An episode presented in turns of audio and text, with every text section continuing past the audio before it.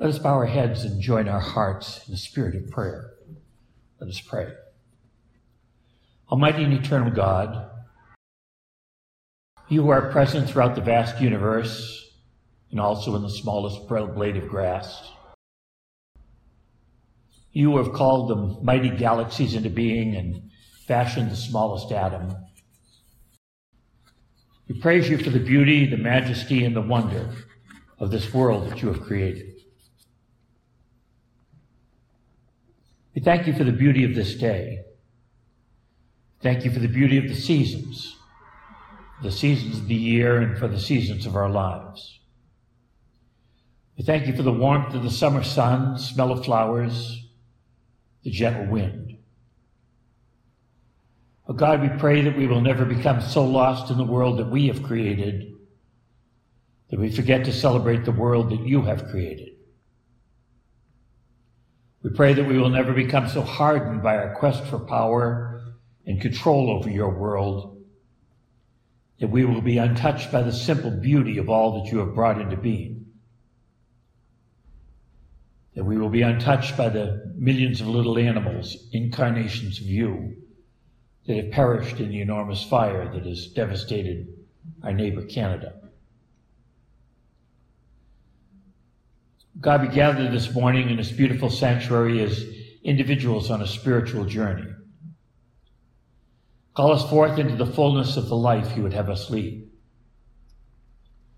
We awaken our consciousness of the resources for living that you have placed within our hands and, and that you have placed within our hearts. Touch us in some way during the service of worship that both in these moments of worship and also in the week to come, our thoughts, feelings, words, and actions will give witness to our experience of your presence this morning.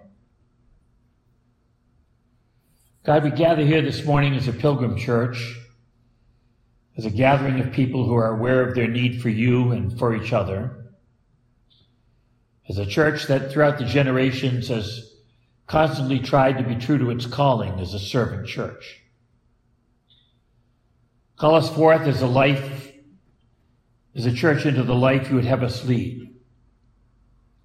In the service of worship, in our Sunday morning fellowship, and in all our church activities, touch us and lead us with the gentle guiding hand of your Holy Spirit. Speak to us as a church just as you spoke to the churches of old through the Apostle Paul, that we might hear your saving, healing, comforting, and challenging word. God, we pray for ourselves this morning, for we are in need of you.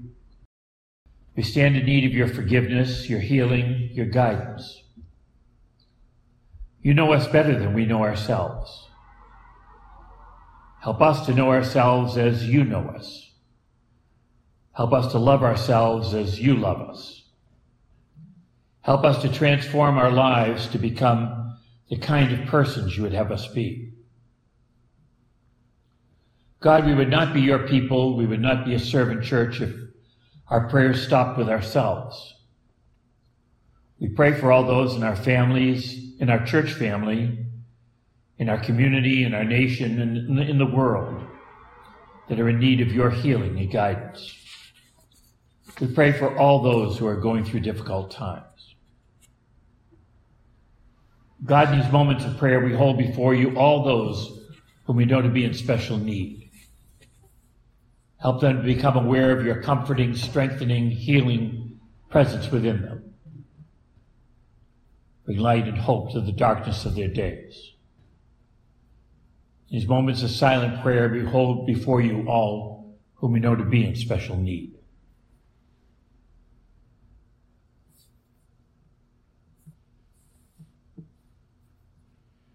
We ask this, our sanctuary prayer, and our many prayers, both spoken and unspoken, the spirit of our risen Lord, who taught us when we pray to say, Our Father, who art in heaven, hallowed be thy name. Thy kingdom come, thy will be done on earth as it is in heaven. Give us this day our daily bread, and forgive us our trespasses, as we forgive those who trespass against us. And lead us not into temptation, but deliver us from evil. For thine is the kingdom and the power and the glory forever. Amen. This morning, as we're continuing our Sunday morning Bible study of the letter of Paul to the Ephesians, I'd like to go back and just pick up two, uh, a couple of verses that uh, I'd like us to think about this morning. Um, so, beginning with the first chapter, just verses one and two, and then the third chapter, verses 1 through 6. Paul, an apostle of Christ Jesus by the will of God, to the saints who are in Ephesus and are faithful in Christ Jesus. Grace to you and peace from God our Father and the Lord Jesus Christ. And from the third chapter, Paul writes, this is the reason that I, Paul, am a prisoner for Christ Jesus for the sake of you Gentiles. For surely you have already heard of the commission of God's grace that was given me for you, and how the mystery was made known to me by revelation, as I wrote above in a few words, a reading of which will enable you to perceive my understanding of the mystery of Christ in former generations, this mystery was not made known to humankind, as it has now been revealed to his holy apostles and prophets by the Spirit. That is, the Gentiles have become fellow heirs, members of the same body, and sharers in the promise of Christ Jesus through the Gospels. This ends our scripture lessons for this morning. Let us pray. May the words of my mouth and the meditations of our hearts be acceptable in your sight, O God, our strength and our Redeemer. Amen. For this morning's reflection on Paul's letter to the Ephesians, I'd like us, as I mentioned, to go back to the first verses of the first chapter and the first verses of the third chapter, the chapter that we read last week. As you recall, in the salutation from chapter 1 of this letter, Paul describes himself as an apostle of Christ Jesus, quote, by the will of God, unquote. He then extends his blessing to all the churches that were intended to receive this encyclical. He says, Grace to you and peace from God our Father and the Lord Jesus Christ. This opening blessing is found in all of Paul's letters. Paul's blessing of shalom is an ancient Semitic uh, greeting of peace. To this blessing, however, Paul adds something new grace. Grace refers to the acceptance, forgiveness, and love that God bestows freely as an expression and outpouring of God's goodness. God gives to us freely and graciously, not because we deserve it, but because God loves us as a parent loves his or her child. This is the gospel, the good news of our Lord Jesus Christ. When he uses the term shalom, Paul is talking about inner peace. Inner peace is a gift. Even though it is a gift, we need to do our part to create the conditions that lead to this faith filled experience. We could meditate, become still, and open ourselves to the Holy Spirit within us. We could hold others and our life situation in an attitude of prayer. We could grow in the knowledge and love of God. We can ask Jesus to help us take on his mind and his heart, to see ourselves, others, and life as he would see them. Ultimately, however, the peace that passes all understanding is a gift. It flows from the grace of God. This, of course, reminds me of a Buddhist story. It's told by Christina Feldman and Jack Kornfield in their book, Stories of the Spirit, Stories of the Heart. They write, a Zen master was invited to a great Catholic monastery to give instruction in Zen practice. He exhorted the monks there to meditate and to try to solve their koan or Zen question with great energy and zeal. He told them that if they could practice with full-hearted effort, true understanding would come to them. One old monk raised his hand. Master, he said, our way of prayer is different from this. We have been meditating and praying in the simplest fashion without effort, waiting instead to be illuminated by the grace of God. In Zen, is there anything like this illuminating grace that comes to one uninvited? The Zen master looked back and laughed. In Zen, he said, we believe that God has already done his share. The Zen master, whether he knows it or not, is very Christian. As Christians, we believe that God takes the initiative to reach out to us. And God already has in Christ. All we have to do is respond, but we do need to respond. And being open and receptive to God's Holy Spirit, whom we experience both among and within us, is the first step in responding. From his own personal experience, Paul knows that Jesus Christ was and is a special channel of God's blessing. As we deepen our relationship with the Lord Jesus Christ, we deepen our relationship with God, and we become more fully the experiential recipients of God's grace. If we are the recipients of God's grace, of God's love, of God's great gifts, why do we not feel it more strongly than we do? Why do we not experience what Jesus called the peace that passes all understanding? Why do God's acceptance, forgiveness, compassion, and love not shine forth in our lives more fully than they do? In the opening passages of chapter 3, Paul suggests an answer. We know that at the time he wrote this letter, Paul was imprisoned because he had aroused the hostility of the secular and religious authorities by preaching the gospel of Jesus Christ. He aroused the hostility of the Jewish Christians by advocating the equality of Gentiles in the newly emerging Christian church. Paul seemed to have a talent for annoying people. He challenged the people of his day and the leaders of the early church to think bigger, to think outside the little boxes that defined and limited them, the boxes that imprisoned God, others, and themselves. Paul challenged them, just as he challenges us, to move past our egocentrism to become Christocentric, to live in a much bigger world. As we heard last week, Paul tells us that our, quote, inner being, unquote, can be strengthened through the Spirit of Jesus Christ. If we have faith, Christ will dwell in our hearts. When Christ dwells in our hearts, dwells in our hearts, our lives will be grounded in love.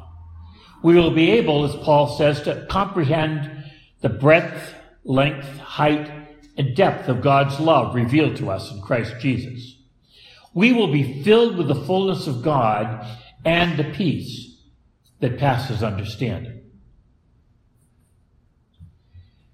In the opening verses of this letter, Paul declares himself to be, quote, a prisoner for Christ Jesus, unquote. Note the preposition for. This implies that Paul was writing this letter from Rome where he was imprisoned for being a follower of Jesus. He was imprisoned because he was a follower of Jesus. However, if you happen to look down to the bottom of the page in your new Revised Standard Version of the Bible, the text we use in this church, you will find an alternative translation of the passage. It says that the passage may also be read, This is the reason that I, Paul, am a prisoner of Christ Jesus. Unquote. There's a big difference between being a prisoner for Christ Jesus and being a prisoner of Christ Jesus. And I believe both are true of Paul. In chapter 1, we noted that Paul talks about being in Christ Jesus. Once again, I think the choice of verb and preposition is significant. Being in Christ Jesus is different from believing in Christ Jesus. Being in implies oneness, no difference, no separation.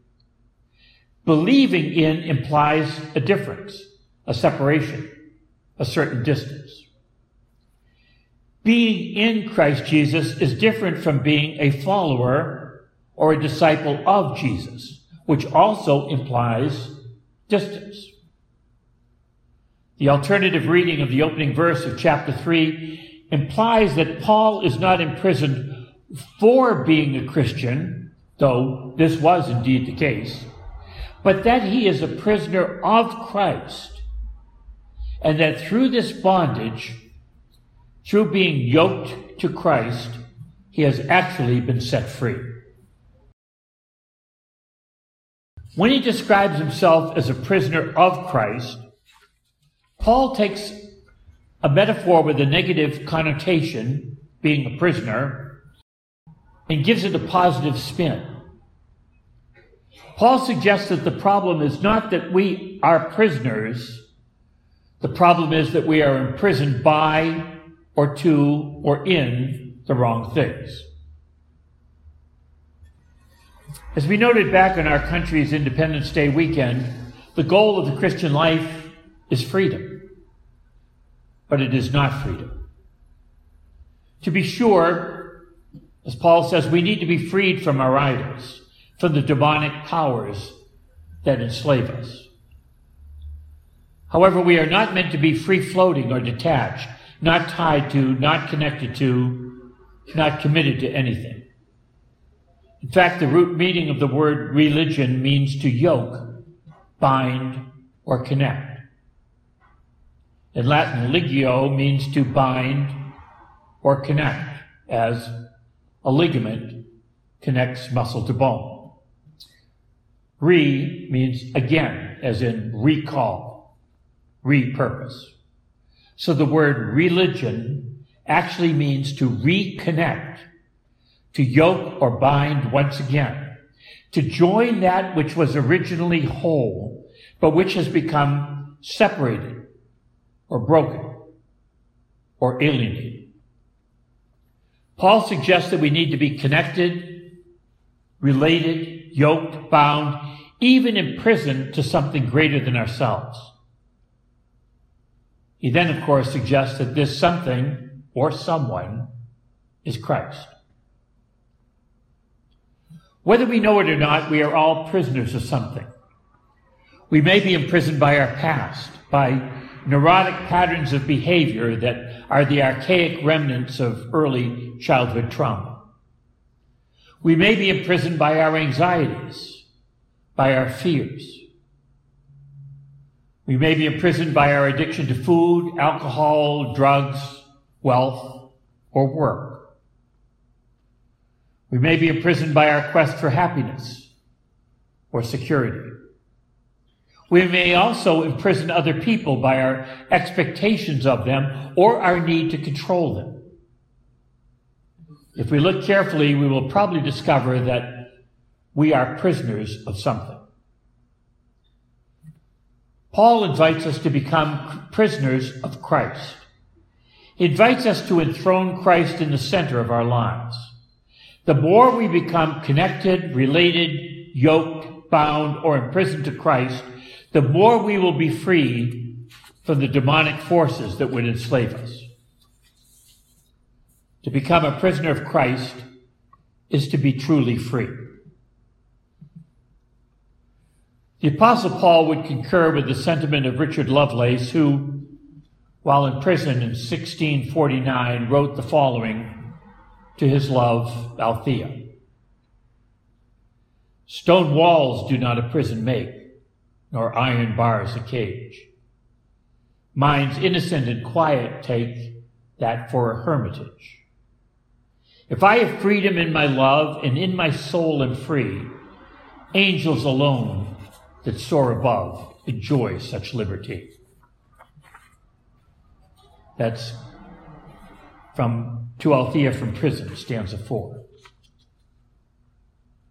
Except Paul would call us to be free through our bondage to and our love not for Althea, not to another human being, but our love to and for Christ. In 1890, George Matheson wrote the words of today's closing hymn Make me a captive, Lord. I invite us to hold these words as our prayer in the week to come. George Matheson wrote, Make me a captive, Lord, and then I shall be free. Force me to render up my sword, and I shall conqueror be. I sink in life's alarms when by myself I stand. Imprison me within thine arms, and strong shall be my hand. My heart is weak and poor until its master find. It has no spring of action sure. It varies with the wind. It cannot freely move till thou hast wrought its chain. Enslave it which thy, with thy matchless love, and deathless it shall reign. My will is not my own till thou hast made it thine. If it would reach a monarch's throne, it must its crown resign. It only stands unbent amid the clashing strife when on thy bosom it has leant, and found in thee its life. Yes, our faith sets us free. But if we are to be truly free, free of the demonic powers that would enslave us and that lead us to hurt those whom we love, we must first become captives. We must first become enslaved. We must first become prisoners, prisoners of Christ.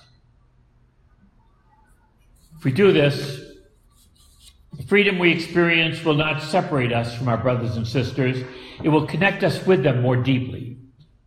It will deepen our commitment to this little community of faith, our commitment to becoming disciples of the way.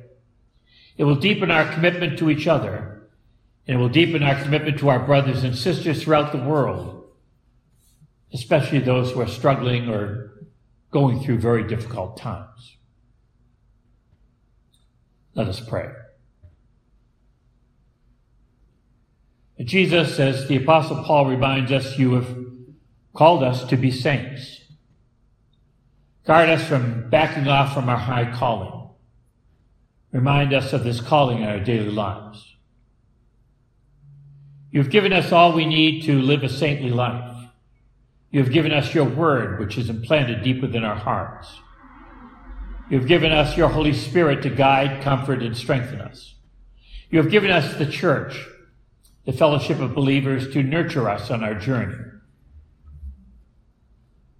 Help us to become prisoners of you. Help us in all we think, feel, say, and do to let our lives show forth your love.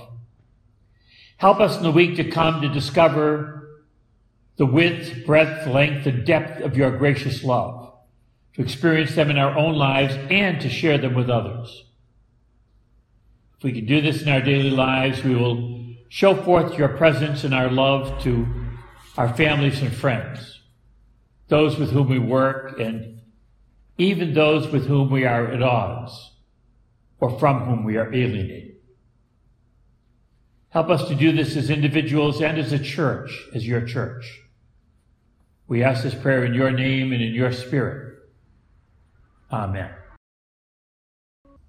The Apostle Paul founded and supported many churches around Asia, Asia Minor. Remember, his ministry was a ministry to the Gentiles. He knew, just as we knew, how central the message of sharing is to our Christian faith, the sharing of our gospel in word and deed. He knew how important the sacrament of giving was to the survival and mission of these early Christian churches. Paul not only knew the joy of giving, he knew that giving does not deplete us. Hoarding depletes us. I know it doesn't seem to make sense, but we actually end up with more when we give. 2 Corinthians 9, verses 6 to 8, Paul says, The point is this the one who sows sparingly will also reap sparingly, and the one who sows bountifully will also reap bountifully. Each of you must give as you have made up your mind, not reluctantly or under compulsion, for God loves a cheerful giver. And God is able to provide you with every blessing in abundance so that by always having enough of everything, you may share abundantly in every good work. God has given us so much. We in this country have, to use Paul's words, every blessing in abundance. We have, as Paul says, enough of everything we need. It is out of a sense of gratitude for our blessings, for our abundance that we share cheerfully and abundantly with the world through this church.